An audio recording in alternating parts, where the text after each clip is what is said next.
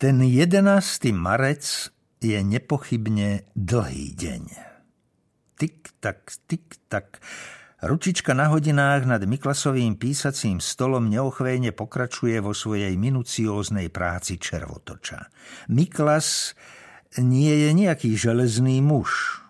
Dovolil Dolfusovi, aby si v Rakúsku vybudoval svoju malú diktatúru a on si zasa mohol bez jediného slova zachovať svoj post prezidenta. Povráva sa, že pokiaľ ide o porušenie ústavy, Miklas v súkromí vyjadroval kritické názory. Úžasné, len čo je pravda. A pritom je to čudný typ, ten Miklas, lebo v najhoršej chvíli, okolo druhej popoludní 11. marca, keď sa už všetkých začína zmocňovať nevýslovná hrôza, zatiaľ čo Šušnik odpovedá áno, áno, áno v každej situácii, práve vtedy Miklas vyriekne nie. A to nie nevyriekne pred tromi odborármi, ani pred dvoma mediálnymi magnátmi, ani pred hlúčikom prívetivých sociálno-demokratických poslancov. To nie povie Adolfovi Hitlerovi. Zvláštny chlapík ten Miklas. On, ktorý bol úplne bezvýraznou figúrkou, štatistom, prezidentom už 5 rokov nebohej republiky, teraz sa zrazu vzoprie. So svojou veľkou gebuľou hodnostára, so svojou paličkou, svojím oblekom, svojím tvrdiakom a vreckovými hodinkami už viac nedokáže odpovedať áno. Nijakým človekom si nikdy nemôžete byť istý. Nejaký úbožiak môže zrazu začať hlbiť jamu do svojho najhlbšieho vnútra a nájde tam nezmyselný odpor, malý klinec, triesku pod kožou.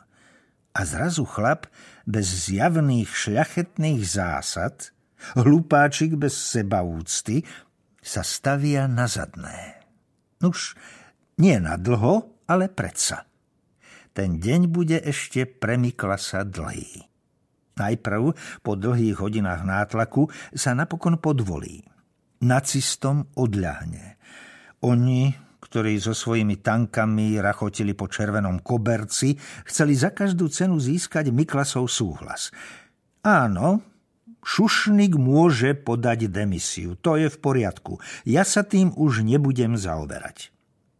Prekvapujúca zmena postoja.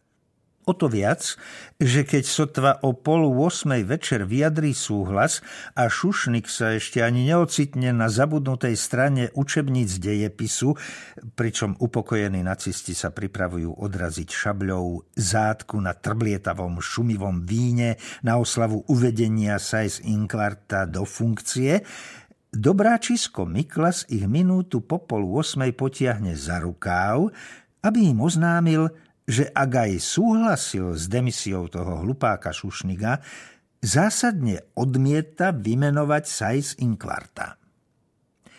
Je niekoľko minút po 20. hodine. Vtedy sa Nemci, ktorí, ako sa píše v učebniciach, brali predovšetkým zreteľ na to, aby si navonok zachovali dekórum a aby teda nevyľakali medzinárodné spoločenstvo, ktoré pravda, že vôbec nič netuší, unavení z vyhrážok voči Miklasovi, rozhodnú na to všetko vykašľať. Čo na tom, že Sajs Inquart nie je ešte kancelárom? Veď využijú jeho služby vo funkcii ministra vnútra aby mohli rozkázať Wehrmachtu, nech prekročí rakúske hranice tak, aby veľmi nevzbudil dojem, že porušil právne predpisy, požiadajú Sajs Inkvarta, aby láskavo pozval Nemcov do svojej krásnej krajiny a aby to urobil rýchlo a oficiálne. Ha, pravda, že on je síce len minister, keďže ho však prezident Miklas nechce vymenovať za kancelára, treba trochu poprehadzovať protokol. Darmo bude niekto trvať na dodržiavaní ústavného práva. Okolnosti sú naliehavé. Nič ich nepreváži.